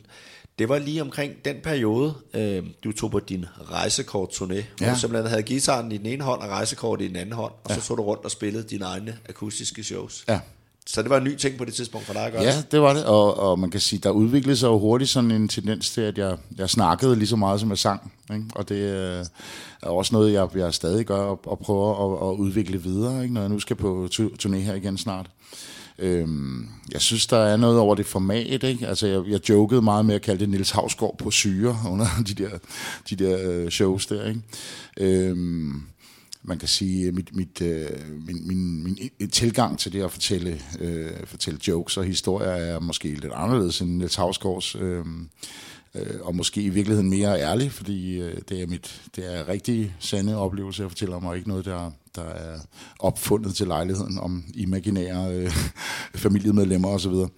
Øhm, men jeg synes, det kan et eller andet, det der med at, øh, at nå folk, ikke? og skabe en intimitet, en intimsfære øh, i, på, på et lille, et lille intimt sted, ikke? og man, man når folk på en anden måde øh, ved, ved at bringe et element af historiefortælling ind i, ind i tingene. Ikke? Og, øh, og det synes jeg faktisk fungerer rigtig godt, så øh, nu hvor jeg øh, skal på en ny turné her, og så har jeg så valgt, også helt efter Havsgaard-modellen, at kalde showet noget andet end rejsekortturen, selvom jeg stadig rejser rundt i tog, simpelthen for at holde udgifterne nede. Øh, så har jeg valgt at kalde turnéen for Tålt Ophold 2019. Og den turné, den finder sted efter sommerferien, den, til efteråret. Øh, september, oktober, november, tror jeg, det ligger i her. Ja. Øhm, Uffe, den her sådan, øhm, turné, du har været på, og dels den, du skal på, der har du øh, for vane at liste et eller andet nummer ind, du måske lige har fundet ud af, det, det kunne jeg da godt tænke mig lige Ja. prøve at give min version af. Ja. Og et af dem er, er helt oplagt, fordi den her bygning, vi sidder i nu, hvis man følger den Ja. hele vejen ned fra enden til bageren, og så lige til højre forbi kiosken, Ja. så ligger der et gammelt studie Ja. pladestudie og pladeselskab, som var Warner. Og i foråret øh, 1967, ja. Ja. der var der et dansk band, som hed Steppeulene, Ja. som indspillede lige der. Ja. Øh, I tre dage, så var øh, deres album Hip øh, kommet i kassen. Ja. Du gav en version af nummeret til Nashville ja. øh, på Bremen Teater. Øh, lad os prøve at høre en bid af det. Det er øh, fra den 27. april 2017.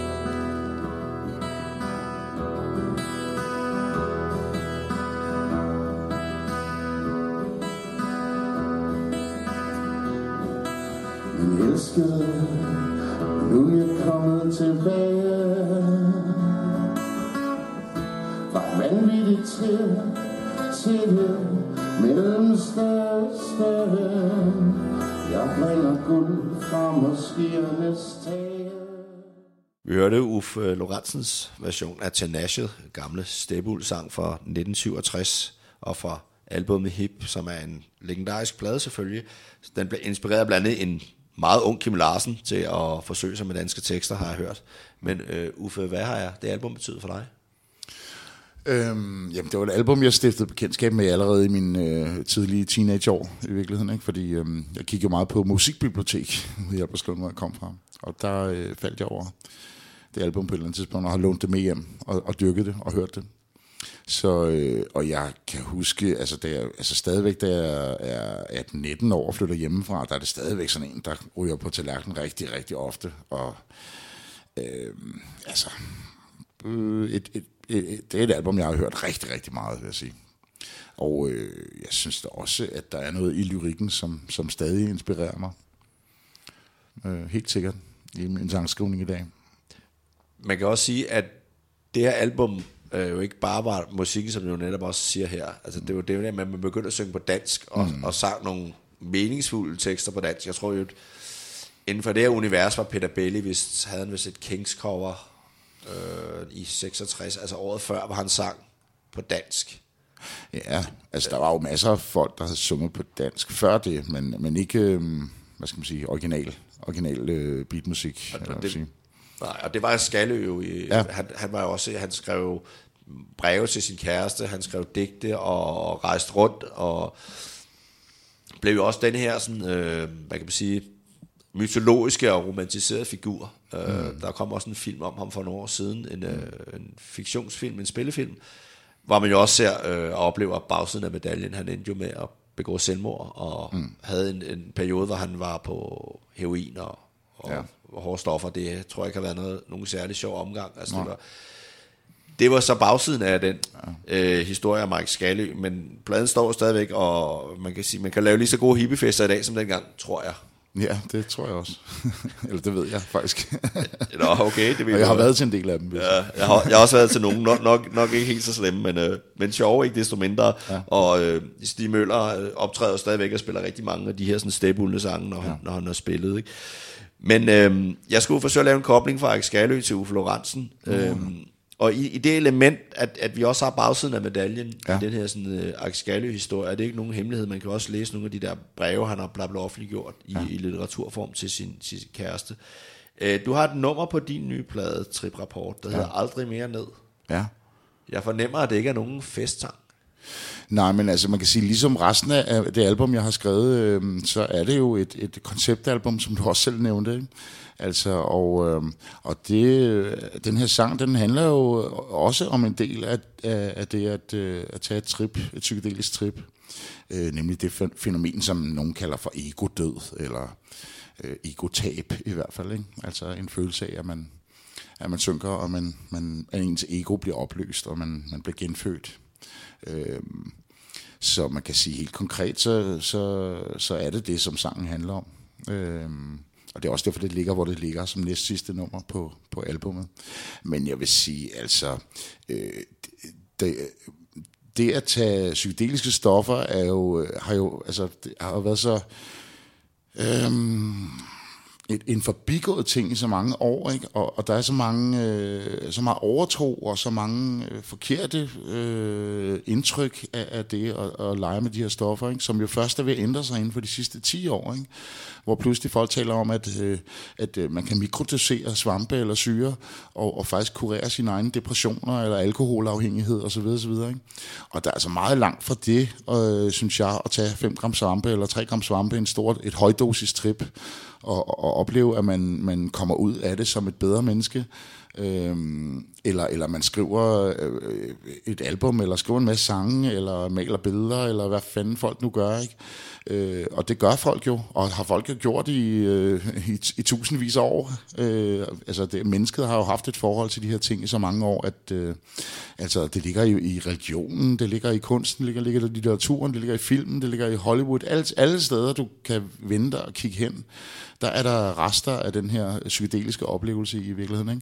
Og der, jeg synes bare, der er meget langt fra det til at, at, at tale om folk, der, der går ned med, med altså, i, i en eller anden junkie øh, tilværelse, som jo er totalt øh, øh, øh, selvdestruktivt ikke? Og, og er fuldstændig... Øh, øh, ødelæggende stof, ikke? Som, som, øh, og det ved folk jo godt i dag, altså, og det er jo også derfor, at, at antallet af narkomaner er drastisk faldende. Ikke? Altså folk, folk, der begynder at tage heroin i dag, det er jo fordi, de gerne vil dø, ikke? altså i rigtig dø, ikke? og der skulle aldrig nogen, der er døde af at tage nogle svampe. Øh, så vidt jeg ved. Øh, det, det findes vist ikke. Altså, det er jo simpelthen der- umuligt. Så, så skal det selvfølgelig være nogen, der som følgevirkning af det springer ud fra et tag eller gennem vindue eller sådan Der noget. findes nogle historier, ikke? Men, men en af de klassiske historier er jo den der om ham der Frank Olsen, som, øh, som det så har vist sig i, i nyere tid, at han nok blev skubbet af nogle CIA-folk. Altså var en CIA-mand, der, der sprang ud af et, øh, af et vindue på- fra 12. sal, eller hvad det var, ikke? og hvor de så prøvede at tørre det af på øh, LSD, altså at sige, det var, det, det var stoffets skyld, der havde gjort ham så deprimeret, at han hoppede af vinduet. Ikke? Men det, det var så senere viser, at, at, øh, at det var et mor ikke? i virkeligheden. Ikke? Så, altså, og det er jo den klassiske historie, der har ført til det her, den der myte om, at øh, uh, man skal passe på LSD, fordi så kan det være, at man hopper ud øh, fra, fra taget. Ikke?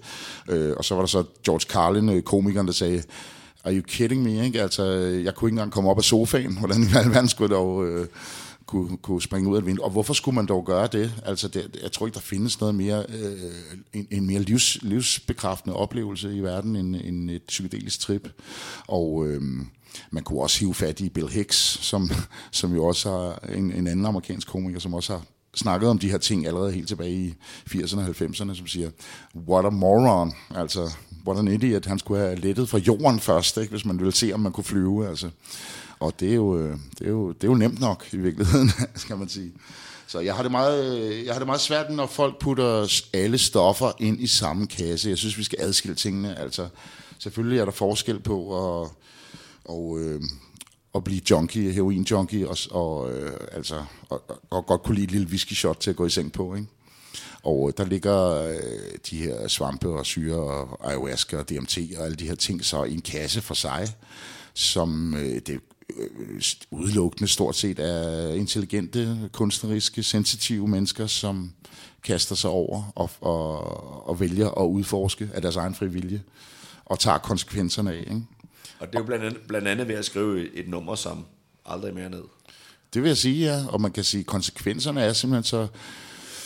Øh, øh, altså det er rene bagateller, synes jeg, ikke? og jeg har meget svært ved at se noget, noget negativt ved de ting. Altså, jeg har masser af menneskelige problemer, og jeg har masser af issues i mit liv, som jeg prøver at dele med på bedste vis, men der er ikke nogen, der skal komme og sige, at det er på grund af en eller anden plante, jeg har røget, eller en svamp, jeg har spist. Altså, det er nogle andre ting, der, der skaber de issues og de problemer. Ikke? Øh, og det har man måske gjort i mange år, ikke? i virkeligheden, og, og, og ligesom forsøgt at tørre det af på, på det. Ikke? Altså, Så jeg ved ikke, jeg, jeg er meget skeptisk, hvad angår øh, altså ideen om, at, øh, at, at det er for eksempel hash, der skaber psykoser i, i unge mennesker, og så videre, og så videre, og så videre, og så videre. Jeg tror snart, det er en form for propaganda i virkeligheden. Og du kan nok høre, at det her er et, øh, hvad skal man kalde det, en, et, et emne, som ligger mig meget på scenen i virkeligheden. Ikke? Ja, vi kommer, vi kommer tilbage til det. Vi Ja. ja. tager lige turen ned med øh, Uffe Lorentzen her Ja fra Trip Report. Aldrig mere ned.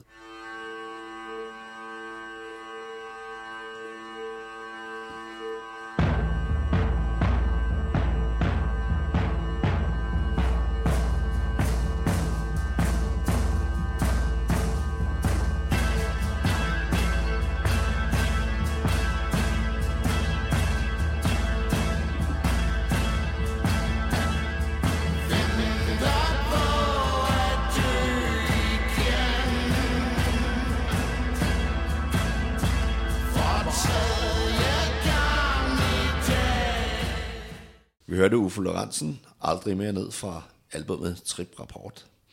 Øh, vi var godt i gang med samtalen om øh, psykedelika og stoffer og så videre. Øh, jeg skrev en bog, og nu lykkedes det mig endelig her at få noget, en lille reklameblok til. Det er en mm. bog, der hedder 1967 Kærlighedens Sommer, som udkom i 2017, hvor jeg brugte en masse tid på at re- rejse rundt og tale med forskellige folk øh, fra det gamle San Francisco hippie-miljø og nogle musikere, blandt andet fra Jefferson Airplane, og øh, havde en meget, meget fine oplevelser og var på arkiv og fandt en masse gamle digte og fanzines og magasiner og så videre. Så jeg var faktisk stort set i The Summer of Love. Mm. Øh, og jeg blev meget påvirket af det, og det var, jeg tror, det, det stærkeste, jeg tog den periode, det var en mikrobrugøl nede på The Haith Asbury. Okay. Som er hovedgaden i det, i det gamle hippie-oprør der, kan man sige. Mm. Øhm, det var en fin oplevelse. Jeg fik blandt andet kontakt med en, en fyr, der Peter Coyote, som var en af de centrale aktivister i, i det, der hedder Summer of Love, som startede jo øh, i høj grad hippie-revolutionen i, øh, i 1967. Øh, og jeg spurgte ham lidt omkring de her sådan, ting, omkring stofferne, øh, og øh, Peter Coyote er så siden blevet sendt buddhistisk præst. Han har også øh, ernæret sig som, som skuespiller. Øh, han skriver om mange af hans gamle venner, som, som led en lidt krank skæbne. Så skrev han, mange som blev, eller fortalte han mig, mange som blev fortabt i stoffer, troede at LSD til en permanent oplysthed. Mm. Og at den realisering, han selv havde søgt i, i hele sit liv, i det næste øjeblik ikke var så vigtig igen, fordi vi ikke forbliver høje. Vi må returnere til verden og udleve den oplysthed. Og det synes mm. jeg egentlig er en meget fin sang. Ja. For det er jo ikke den der aha-oplevelse i sig selv. Nej. Det er jo oplystheden, som du bringer med videre, fordi tingene bevæger sig jo hele tiden. Mm. Er det også sådan, du har erfaring med det? Ja, det, det vil jeg sige. Det, det, jeg kan godt lide det quote, og, og jeg er fuldstændig enig. Øhm, øh, jeg synes, det værste ved øh, LSD, det er, at, øh, at øh, der er så mange mennesker, der har mening om det, altså, og svampe og alle de her ting. Der er så mange mennesker, der har mening om det, som aldrig har prøvet det. og, og folk har meget øh, ja, øh, decideret øh, fejlagtige indtryk af, hvad, hvad de her ting handler om. Ikke? Og, øh, og det er lige fra altså, læger og, og advokater og politikere og altså, journalister og så videre, så videre, så videre. Øhm, men der er jo altså sket en revolution i de sidste 10 år her, hvor man begynder at, at, at igen at tale om, at øh, man, man kan eksperimentere med, med de her ting og se, om, om det har øh, nyttige virkninger over for depressioner og alle mulige andre ting. Ikke? Og øh, det synes jeg er virkelig spændende, og jeg synes også, det er sandsynligvis øh, altså en, en positiv udvikling i virkeligheden. Altså, jeg, jeg har lige hørt om en, en, øh, en fyr, som øh, har haft depressioner, lidt af depressioner i mange år, som øh, er begyndt at mikrodosere øh, svampe, og simpelthen har ændret hans liv, altså har, har, har gjort ham til bedre menneske, og, og gør ham i stand til at leve et liv og være produktiv, øh, et produktivt medlem af samfundet, ikke? i stedet for at sidde og kigge ind i væggen. Men, men det er jo kun, ja, undskyld, men det er jo kun hippier eller musikere, som, Nej. som har den indsigt, af- eller ad- advokerer for det, mm. for psykedelika. Altså, mm. jeg var jo under research med den her bog til en konference i, i London, hvor der var en engelsk, øh, han er professor, han er neurofarmalog, tror jeg det hedder. Ja. Øh, og han er psykiater, og var sådan en nobel, øh, typisk selvironisk ja. englænder, og meget, meget morsom og meget begavet mand. Ja. Og han var overhovedet ikke sådan en, der... Han sagde, han tog ikke psykedelika, men han mente, at det skulle selvfølgelig undersøges i forhold til, mm-hmm. hvilke gavnlige effekter det havde, og ja. hvilke mindre gavnlige måske. Han var helt ja. nobel videnskabsmand. Ja. Han havde haft en masse problemer fra det engelske samfund, Ja. fordi han havde udtalt, at han mente, at, øh, at øh, LSD var mindre farligt end, end, alkohol. Ja. Øhm, og en af de ting, han havde meget fokus på, det var, at øh, ældre mennesker, som, øh, som er ved, ved livets ende, de faktisk kunne få en mikrodosering, fordi så ser de sig selv som mm. en del af en helhed, en del af et hele, del mm. af en cyklus. Mm. Og oplevelsen var, at de faktisk blev meget afslappet, frem for at være apatiske og depressive. Ja. Så det er jo også et eksempel, hvor man kan sige, øh, Ja. her er det sådan en slags medicin. Ja. Øhm, jamen altså, det, det tror jeg er, er helt rigtigt og meget øh, sandsynligt og, og troværdigt udsagn. Altså, ja, man kan sige, jeg, jeg, jeg har angst for masser af ting, ikke? Øh, øh, men jeg tror ikke, døden er, er en af dem. Altså, det, det er snarere livet, jeg er bange for. Altså, og, og øh, ja, jeg ved ikke, hvad jeg ellers skal sige om det, men øh, man kan sige, øh, det øh, har, har jo i mange år været, været noget, som, som øh, intelligente mennesker og kunstnere og kreative mennesker har, har opsøgt, ikke? og er det stadig. Og Øh, jeg ved ikke, hvad, hvad man ellers skal komme ind på. Nej, men, altså- men, men, men en af de ting... Det var lidt noget sludder, jeg fik, så jeg vidste ikke, hvor jeg skulle hen. En, en af de ting dengang i 60'erne, det er, og det var det, jeg forsøgte Ja, sådan... ja. Det er jo den der ideelle ting af oneness. Altså man ser... Øh, hvis man tager sådan en, en forfyr som Aldous Huxley, Ja. som skrev The Perception of the Doors, Ja. øhm, og som også var en øh, født i Storbritannien, også var en ja. professor og begavet mand. Ja. Øhm, altså hans måde at beskrive, hvordan han oplever naturen på, lidt mm. som dine øh, svejende træer, som, som afled noget musik og tekst for dit vedkommende. Så har han jo skrevet det der essay, og når man læser det, så forstår man i virkeligheden godt den der sådan ting, egentlig uden selv at trippe. Altså han Ja. fremstiller det så fantastisk øh, logisk og indlevende, Ja. den her mand, og han er altså en eller anden nobel professor i jakkesæt, det er jo ikke nogen hippie. Nej. Altså, uden, uden dem ikke sagt, at hippierne ikke har noget fornuftigt at sige. Mm. Men man kan sige, det paradoxale i at, øh, altså at tale om de her ting, er jo, at, at, at vi har et sprog, som bygger på den virkelighed, vi er enige om, ikke? Om, om konsensus, om, om de ting, vi, vi alle sammen er sikre på. Ikke? Det er det, det, det, vores sprog består af, ikke? ord, øh, som, som vi er enige om, hvad betyder. Ikke? Og øh, lige så snart vi så begynder at tale om en oplevelse, som, som ligger uden for sproget, altså som vi ikke alle sammen er enige om, så bliver det virkelig svært at kommunikere, specielt hvis den ene part har haft den her oplevelse, og den anden ikke har det. Ikke? Øh, så det er, det er meget svært at, at tale om, men, men mange har prøvet jo, og, og det er også derfor, det har inspireret en masse kunstnere til at male billeder og skrive sange, og en fyr som Huxley, som, som, som bruger det her, øh, øh, hvad er det, han snakker om, et, er, er det ikke en, en bordplade, eller et, et møbel, eller et eller andet, Jo, han, det er det- han det er det beskriver, også, ja. ikke, som, som, han, som han beskriver som det smukkeste kunstværk nogensinde, eller, eller noget, som er besjælet i sig selv, ikke? Og, øh, og man kan sige samtidig med, at det jo er, er sandt, at jeg står ude i den her have og kigger på de her træer og føler de ting, så det stadig, kan det stadig være svært at forstå, hvad det egentlig er, der ligger i, i, i den her oplevelse. Og der ligger mange forskellige øh, tanker og muligheder, ikke? Som, som i virkeligheden ligger uden for den virkelighed, vi, vi er enige om. Ikke? Og øhm, det er også det, der gør det spændende, synes jeg. Men en, en, en ting, som du øh, øh, fortæller om her i et interview i Heartbeats.dk, mm. øh, der, der i interview med Henrik Kvejt, som er et meget, meget godt interview, som jeg har fornøjelsen af at læse her for nogle mm. dage siden, mm. så efterlyser du en bevidsthed om, at vi alle sammen er en del af det her biologiske system, mm. som planeten Jorden er. Mm. Hvis vi nu så sådan på os selv og den her planet, så kan det godt være, at tingene så lidt bedre ud for os. Mm. Men det er også skide farligt for magthaverne. Nu ved jeg godt, at det lyder lidt gammeldags at bruge ordet magthavere, men de findes altså stadigvæk. Hvis folk får det store perspektiv på tingene, som den psykedeliske oplevelse kan give. Men det hører vi nok aldrig nogen politiker sige. Ikke engang Uffe Elbæk. Han vil ellers være mit bedste... han vil ellers være mit bedste bud på en politiker, der har fået et godt syretrip.